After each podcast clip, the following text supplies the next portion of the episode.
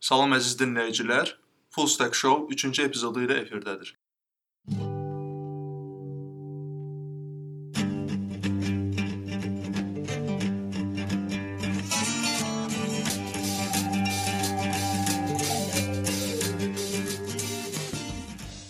Mən Çingiz və mən Ziyaddin. Bugünkü qonağımız Cavid Məseibli, Azərbaycan Beynaxalq Bankında IS Developer vəzifəsində çalışır. Cavid, zəhmət olmasa özün haqqında ətraflı məlumat bildirərdin dinləyicilərimizə. Okay, mənim adım Caviddir. 24 yaşım var. iOS developer kimi çalışıram Beynəlxalq Bankda. Hardasa 4-5 aya yaxındır. Bu sahədə fəaliyyətimi başlamışam. Hal-hazırda mobil banking tətbiqi üzərində çalışıram. Ümid edirəm ki, yaxın müddətdə mənim hazırladığım applicationdan bir çoxları istifadə edə biləcək. Bugün dinləyicilərimizə nə haqda danışmaq istəyərdin? Bu mövzuya keçid edək.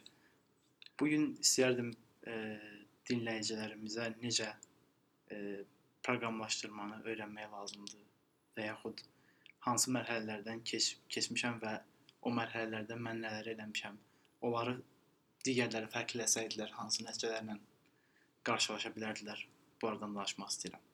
Buyur. Okay. İstəyirsə belə istəyirəm qısa bir giriş verim. Mən proqramlaşdırmaya hardasa 7-ci sinifdən başlamışam. Düzdür, buna tam da proqramlaşdırma da demək olmaz. Çünki o vaxtı sadəcə HTML-lə tanış olmuşdum. HTML və CSS.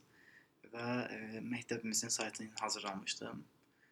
Gənc kompüter istedadları adında Təhsil Nazirliyinin bir müsabiqəsi var idi və həmin müsabiqədə veb-saytlar kateqoriyası üzrə 2-ci yerə layiq görüldüm. O zamandan sonra mənim proqramlaşdırmaya, ümumiyyətlə kompüter elmlərinə marağım artdı. Lakin bundan sonra müsabiqələrdə və s. iştirak eləmədim. İngilis dilimi inkişaf elətdirdim. Düşünürdüm xaricdə təhsil alaram. Lakin sonralar ADA Universitetinə qəbul oldum və xaricə getmək fikrindən imtina elədim. Burada kompüter elmlərinə başlamışdım. Lakin sonra gördüm ki, IT ixtisasına keçsəm biliklərim daha praktik olar və ümumiyyətlə tələbəlik müddətində də praktikanı nəzəriyyədən həmişə daha çox xoşlayırdım. Ona görə ixtisası dəyişdim IT-yə və başladım backend development-dən biliklərimi genişləndirməyə. O zamanlar PHP öyrənmişdim məktəb vaxtlarımda hardasa biraz və PHP-ni inkişaf etdirməyə çalışdım, amma nəticəsi yaxşı olmadı.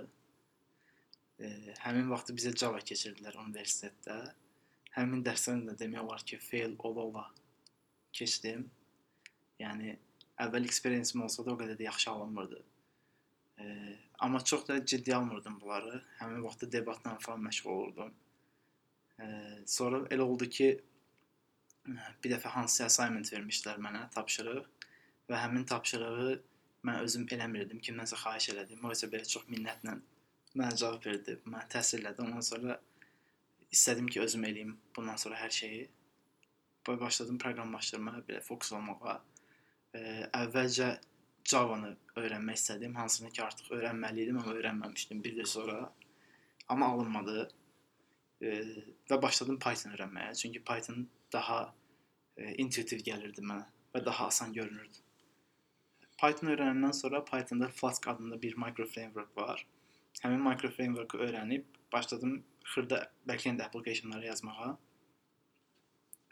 Daha sonra artıq belə deyək, bu dili biləndən sonra, bu frameworku biləndən sonra bir dildən başqa dilə keçmək o qədər çətin olmadı və yavaş-yavaş Java'ya da qayıtdım. Java'da biliklərimi genişləndirdim və belə deyək, ilk addımlar belə idi.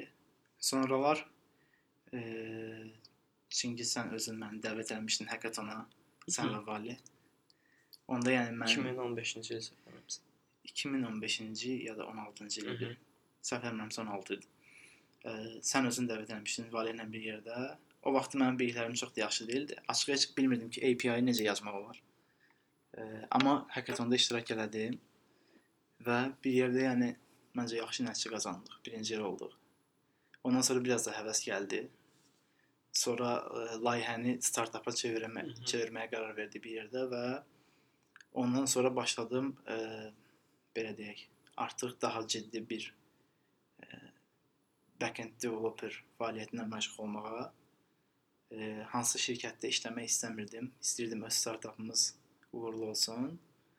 Və ona görə də backend developmentdə skilllərimi artırmağa çalışırdım, bacarıqlarımı artırmağa çalışırdım, kitablar oxuyurdum və s. Müxtəlif layihələri izləyirdim, blog postları oxuyurdum və s. Lakin sonralar belə məlum oldu ki, bizə iOS developer lazımdı və iOS developerlər startuplara qoşulmaq istəmirdilər, çünki onların sayı az idi və işləri də həmişə çox olurdu. Ona görə qiymətlər də baha olurdu və yaxud equity-yə razılaşmaq istəmirdilər və s.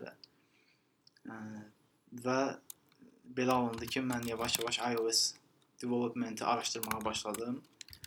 Swift proqramlaşdırma dilini öyrəndim. Düz onda məkim yox idi.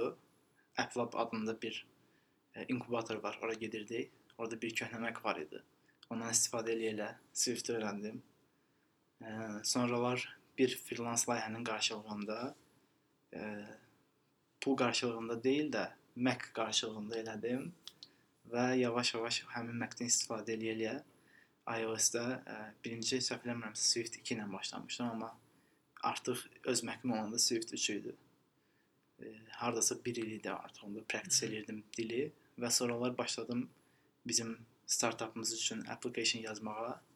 Çox təəssüf ki, sonralar müəyyən səbəblərdən startupımız dağıldı, amma mənə yəni kifayət qədər təcrübə verdi ki, mən ondan sonra başqa freelance proyektləri işləyə bilim.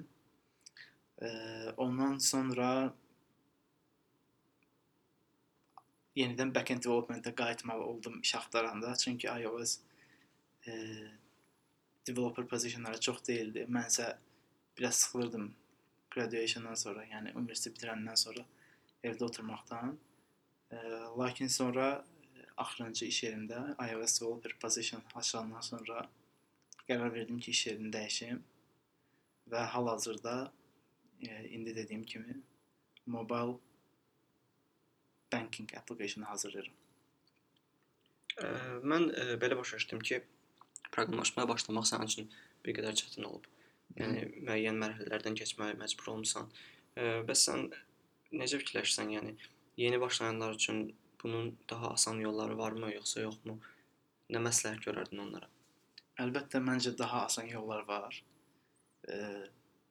Asan yol odur ki, sən bu məqsədin olmalıdır. Məndə bu məqsəd yox idi təzə-təzə başlayanda. Yəni məndə artıq məqsəd o vaxt formalaşdı ki, mənə tutaq ki, kimsə minnət eləyir. Mən bunun acığına, yəni bu kimdir ki mənə minnət eləyir, mən bunu öyrənərəm.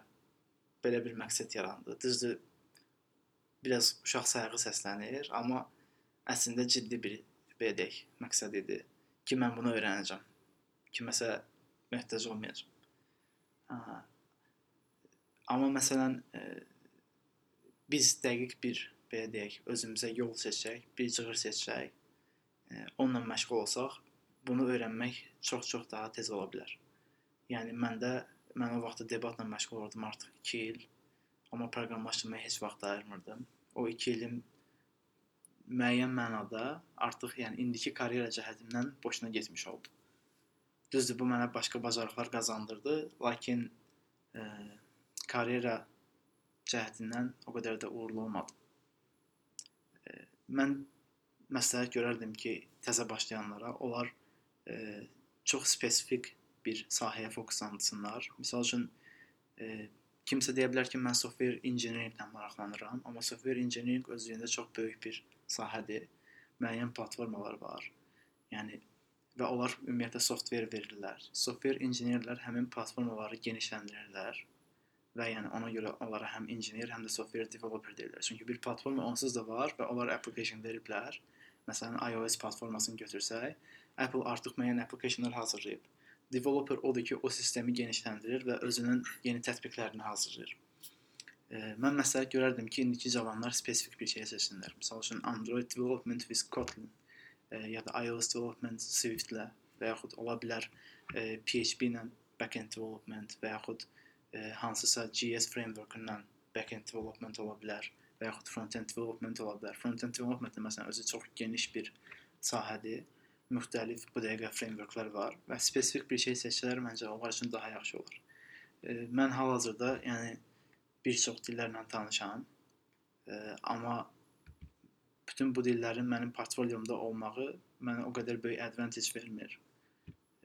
Amma ola bilərdi ki, mən hansısa bir frameworkla daha uzun müddət tanış olardım, misal üçün iOS-lə. Məndə hal-hazırki experience hardasa ciddi experience 2 ildir. Amma ola bilərdi ki, bu 5 olsun və onda mən daha yaxşı standingdə ola bilərdim. Danışdığın hekayən çox maraqlıdır. Bu hekayə müddətində baş verən hadisələrdən suallar vermək istəyirəm. Məsəl üçün, dedin ki, Təhsil Nazirliyi müsabiqəsinə qoşuldun. Bu haqda biraz daha ətraflı məlumat verə bilərsən. Çünki, məsəl üçün, mən oxuduğum müddətdə mən də məktəb vaxtının artıq proqramlaşdırma ilə maraqlanırdım və məşğul olurdum. Kitab götürmüşdüm, bir dərslik tapmışdım, onun üzrə Visual Basic məsəl üçün öyrənirdim. Amma çox da məsəl üçün Təhsil Nazirliyi mənim vaxtımda məsəl üçün çox elanlar yaymırdı bizim məktəbdə ki, filan müsabiqə var, filan müsabiqə var. Olan müsabiqələr də bir dəfə olmuşdu, adı tam yadımda deyil, amma proqramlaşdırmadan çox slaydın hazırlanması, bu tip animasiyaların hazırlanması, hansı ki proqramlaşdırma yönümlü bir şey deyil. Daha çox kompüter bilikləri, ümumi kompüter bilikləri tələb edir. Nəinki proqramlaşdırmanın sırf özü texniki biliklər. Bilmək istəyərdim ki, sən o müsabiqəni necə tapdın, məktəbinizdə bu necə yayılıb və necə olması daha doğrudur və nə kimi problemlər var ki, şagirdlərimiz bu tam da olaraq, yəni şagirdlərə əl çatan olmur bu müsabiqələr. Və yaxud ümumiyyətlə bu müsabiqələr kifayət qədər yoxdur. Yəni nə kimi? Açıq razıyam səndən Ziyaddin. Düşünürəm ki, yəni müsabiqələrin sayı çox azdır. Bizim dövrümüzdə, yəni mən 7-ci sinifdə oxumağımdan hardasa bəlkə də 10 ilə yaxın vaxt keçib. Və onda müsabiqələrin sayı qat-qat az idi. İndiyə baxanda müsabiqələri təşkil edən tək Təhsil Nazirliyi deyil. O cümlədən müxtəlif şirkətlər belə müsabiqələr təşkil edirlər. Hətta 7-ci, 8-ci sinif uşaqları üçün yox, 1-ci, 2-ci sinif uşaqları üçün belə proqramlaşdırma və yaxud informatika yönümlü olimpiadalar, müsabiqələr təşkil olunur. Mən müsabiqəni o vaxtı Təhsil Nazirliyinin saytından tapmışdım. Açığı bilmirəm nəyə görə, amma hansısa bir marağım var idi həmin müddətdə. Mən Təhsil Nazirliyinin saytının hər gün elanlar bölməsini çək edirdim, yəni yoxlayırdım. Sonralar gördüm, Gənc kompüter istedadları müsabiqəsi keçiriləcək. Onun üçün müxtəlif kateqoriyalarda, yəni sən dediyin kimi, bizim müsabiqədə də animasiyalar var idi, slaydlar var idi və s. Amma veb saytlar da var idi, belə bir kateqoriya. Və qərar verdim ki, mən bəlkə də animasiya hazırlaya bilmərəm, amma veb sayt yoxluyum. Ümumiyyətlə, mən həmin anda başladım öyrənməyə ki, mən veb-saytı necə hazırlaya bilərəm?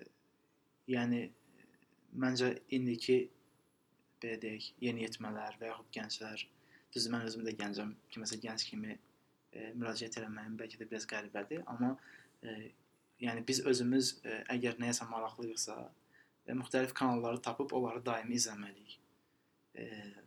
Bu kanallar təkcə, belə deyək, hansısa şirkətlər və s. olmaya da bilər. Hətta özümüzü inkişaf elətdirmək üçün də, yəni bu mövzuda toxunmaq istəyirəm, özümüzü inkişaf elətdirmək üçün də hər gün müxtəlif, belə deyək, vasitələrlə, müxtəlif kanallara abunə olmalıyıq, onlardan istifadə etməliyik. Misal üçün, əgər siz iOS development öyrənmək istəyirsinizsə, çox gözəl kanallar var. Sean Allen adında, məsələn, biri var. Swift News adında bir kanal var YouTube'da və çox populyardır. Paul Hudson adında biri var. Hacking with Swift adında məsələn çox məşhur kanal var. Və yaxud Brian Wong adında biri var. Let's Build That App adında bir platforması var. Və onlar gündəlik kontent hazırlayırlar və həmin kontentdən milyonlarla insanlar istifadə edib özlərini inkişaf elətdirə bilirlər. Ümumiyyətlə, mən düşünürəm ki, əgər biz proqramlaşmanı necə öyrənmək lazımdır danışırıqsa, bunu qeyd eləmək lazımdır ki, öyrənmək heç yerdə bitmir. Məsələn, mən bugün özümü öyrənmiş biri olaraq təqdim eləyə bilmirəm. Çünki mən bilirəm ki, mən nələri bilmirəm və onları öyrənməliyəm. Və əgər mən düşünsəm ki, mən artıq bilirəm, onda artıq, belə deyək, özümü aldatmış olaram. Çünki bizim sahə mənə elə gəlir, elə bir sahədir ki, burada kamilləşməyin limiti yoxdur. Və əgər sən yaxşılardan biri olmaq istəyirsənsə, hər gün özünü kamilləşdirməyə çalışmalısın. Onunla razıyam, həqiqətən. Elə bir nümunə götürək, bir NPM package var, deyək ki, library var JS-də. 1.0.0 versiyası bugün çıxıb öyrənmişsən, deyirsən ki, bu kitabxananı kamil formada bilirəm. Sabah bir də görürsən ki, NPM outdated yazırsan, proyektin içindəki kitabxanalarda yazır ki, 1.1.0 versiyası çıxıb, təzə funksiyalar əlavə olunur. Yəni, funksionallıqlar hər gün, hər bir kitabxanada o qədər çoxalır ki və bu bubble effekti ilə o qədər böyüyür ki, bu mühitdə yəni, öyrən-öyrən bitməz. Elədir, tamamilə razıyam. Misal üçün, bu yaxınlarda yəqin ki, iOS developerlər bunları izləyir.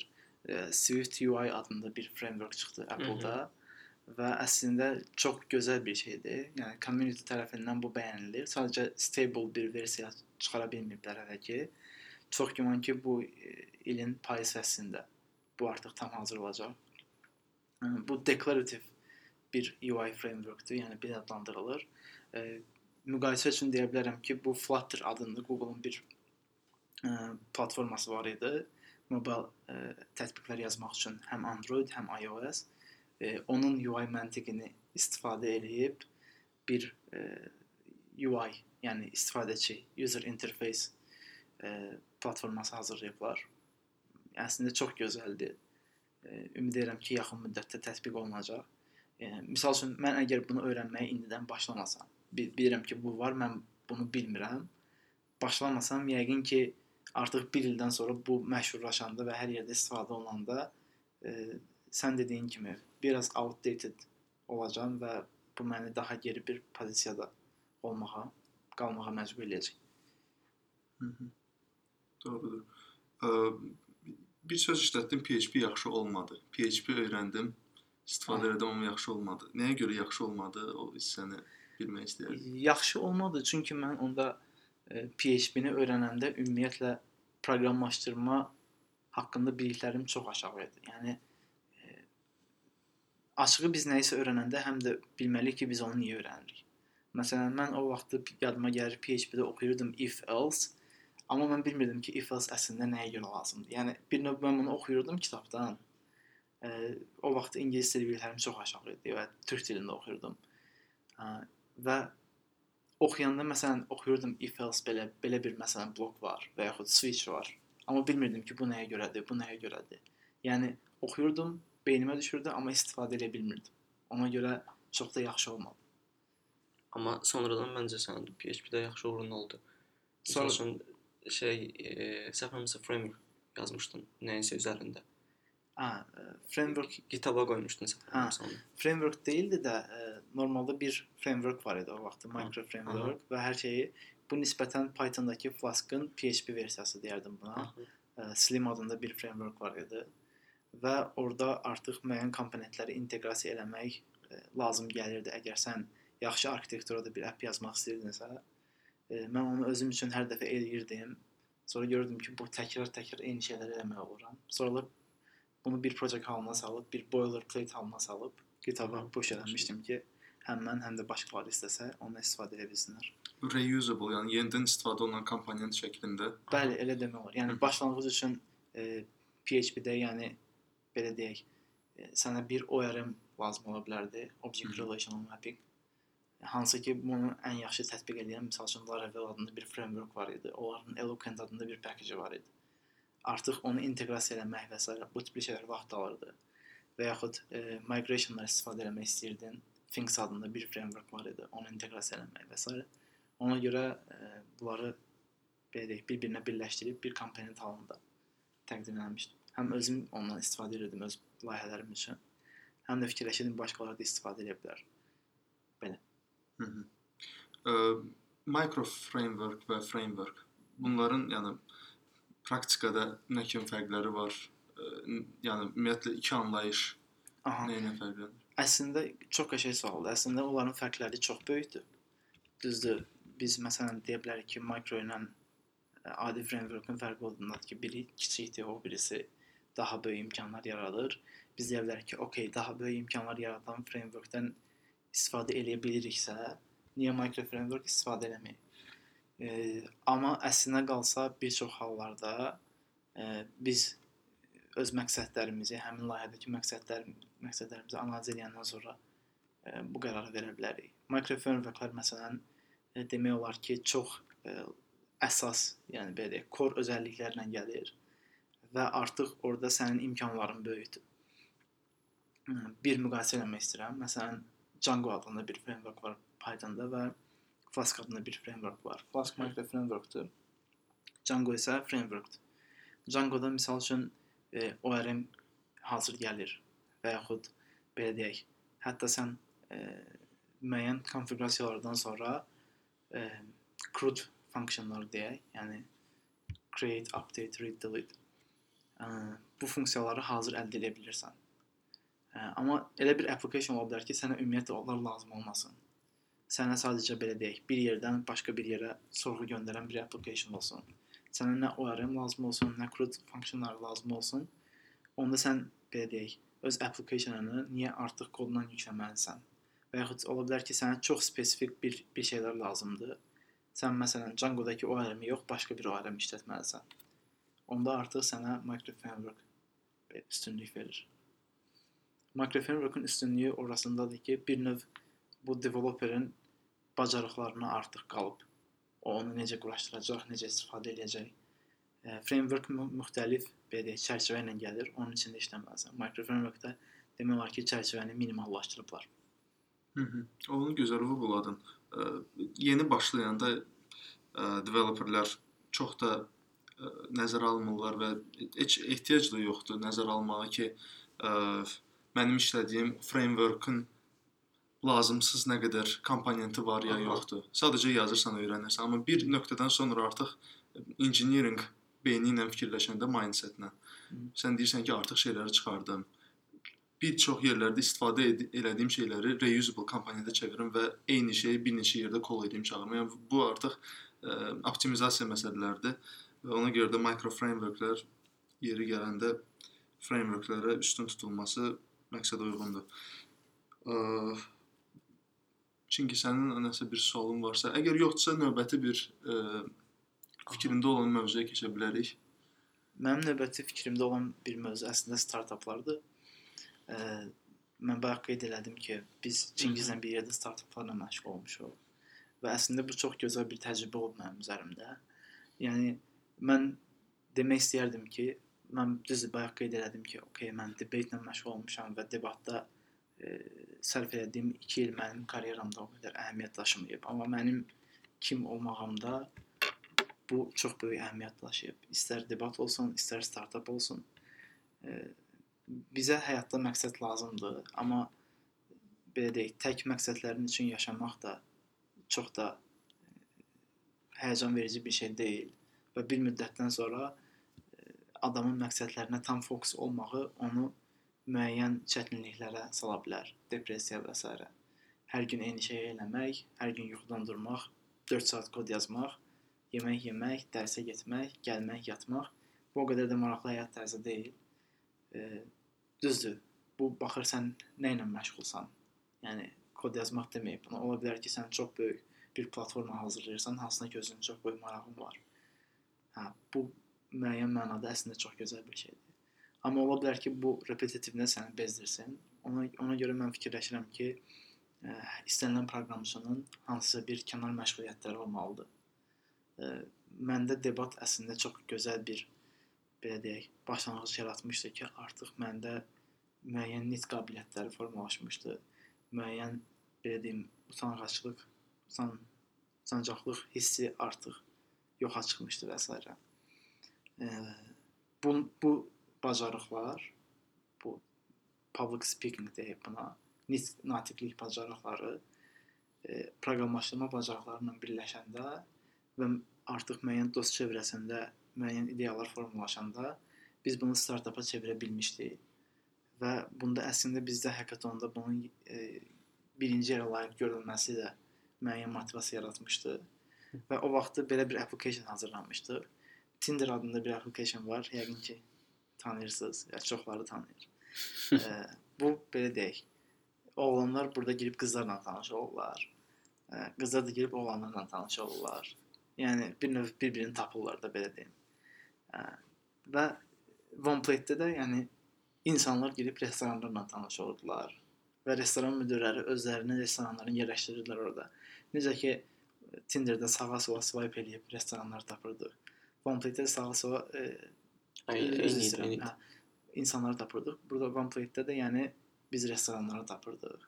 Və bu müəyyən bir experience şəklində bir cycle formalaşdırmışdıq ki, bu belə deyək, dairədə başlayırdı, insan app'ə girirdi, restoranını tapırdı, biz onu restorana yönləndirirdik. Biz restorandan feedback alırdıq. Sonra həmin insandan feedback alırdıq və sonra həmin feedbacki restorana verib artıq user'ı təzən həmin prosesin başına qaytarmağı nəzərdə tutmuşduq. Əslində yaxşı bir ideya idi. Sadəcə həm deyərdim ki, yaşın çətinlikləri var idi, həm təcrübənin azlığı var idi, həm də ki, biz önəmli bir həyat mərhələsindən keçirdik həmin müddətdə.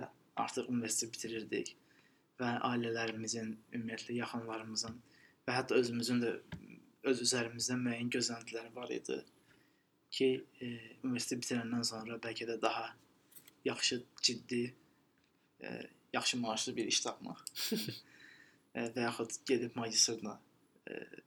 magistr pilləsinin təhsilini davam etdirmək və s. Ona görə biz düşündük ki, biraz pauza verək və ola bilsin ki, yenidən bu layihəyə davam edək, ola bilsin ki, başqa bir layihəni davam edək. Yəni belə, məncə startup da çox yaxşı bir experience idi bizim üzərimizdə. Təklif edirəm ki, kimin vaxtı var, kimin həvəsi var, onlar bununla məşğul olsunlar. Hətta mən düşünürəm ki, mən indi bankda işləsəm də müəyyən bir müddətdən sonra, bir neçə ildən bəlkə də sonra, artıq özümü hazır eləyəndə ki, mən startupla ciddi məşğul ola bilərəm. Yəni, həyatımı buradan gələn pulun üzərində qura bilərəm, heç yerdə işləmədən. Onda yəqin ki, mən yenidən startupla məşğul olmağı düşünürəm.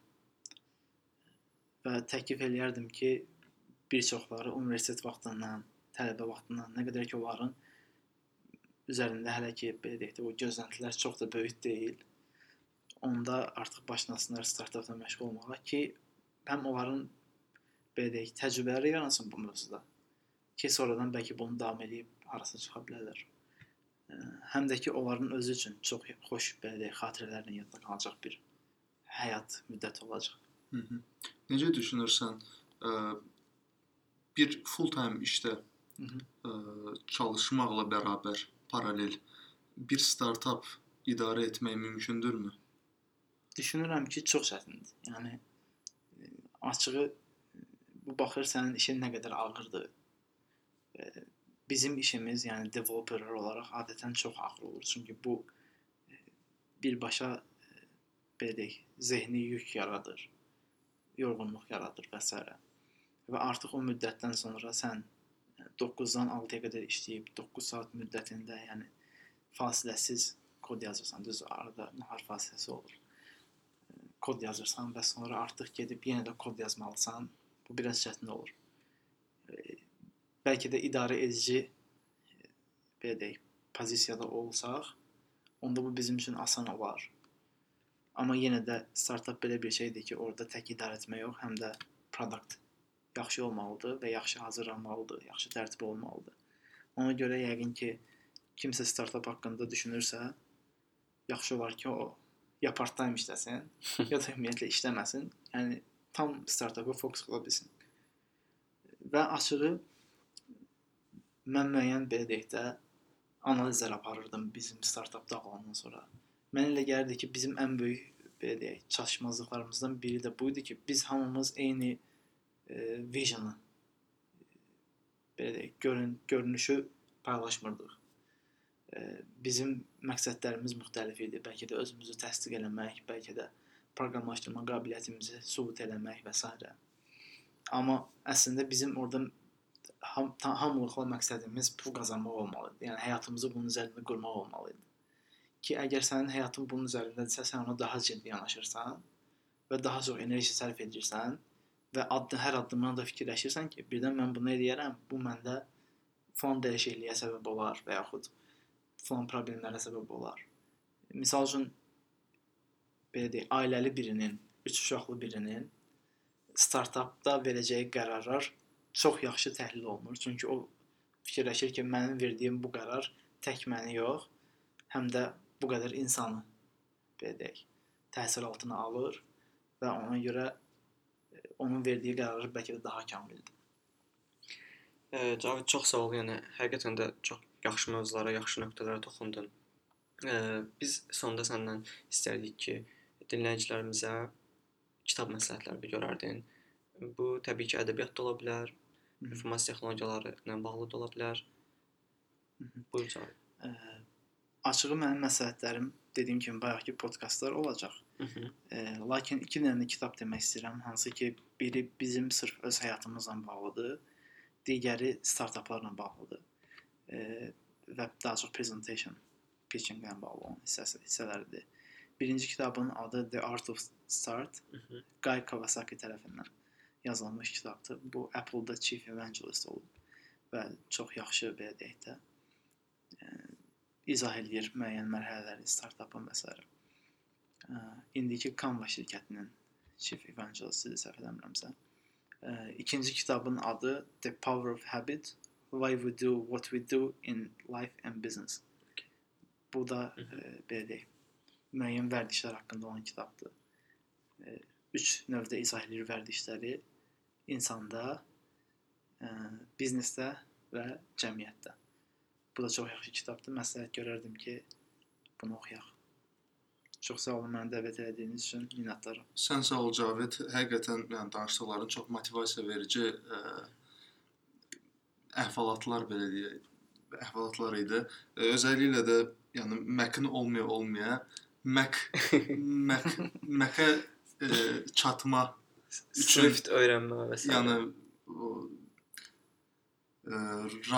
etdiyin razılaşmalar qarşı tərəflə, hansı bir məkanlara gedib öyrənmək həvəsi həqiqətən çox motivasiya vericidir. Mən düşünürəm ki, insanlar şikayətlənməməlidir ki, filan şey yoxdur, indiki zamanda eləyə bilmirəm. Əksinə, bütün mümkün yolları yoxlamalıdırlar, çalışmalıdırlar ki, məqsədlərinə çatsınlar və yəni, bunları edəndən sonra, zəhmət çəkəndən sonra insan uğura həmişə çatır. Belə, çox sağ olun. Siz sağ olun, təşəkkürlər. Bəli, əziz dinləyicilər, bu Full Stack Show-nun 3-cü epizodu idi. Bizi dinlədiyiniz üçün çox sağ olun. Görüşənə dək.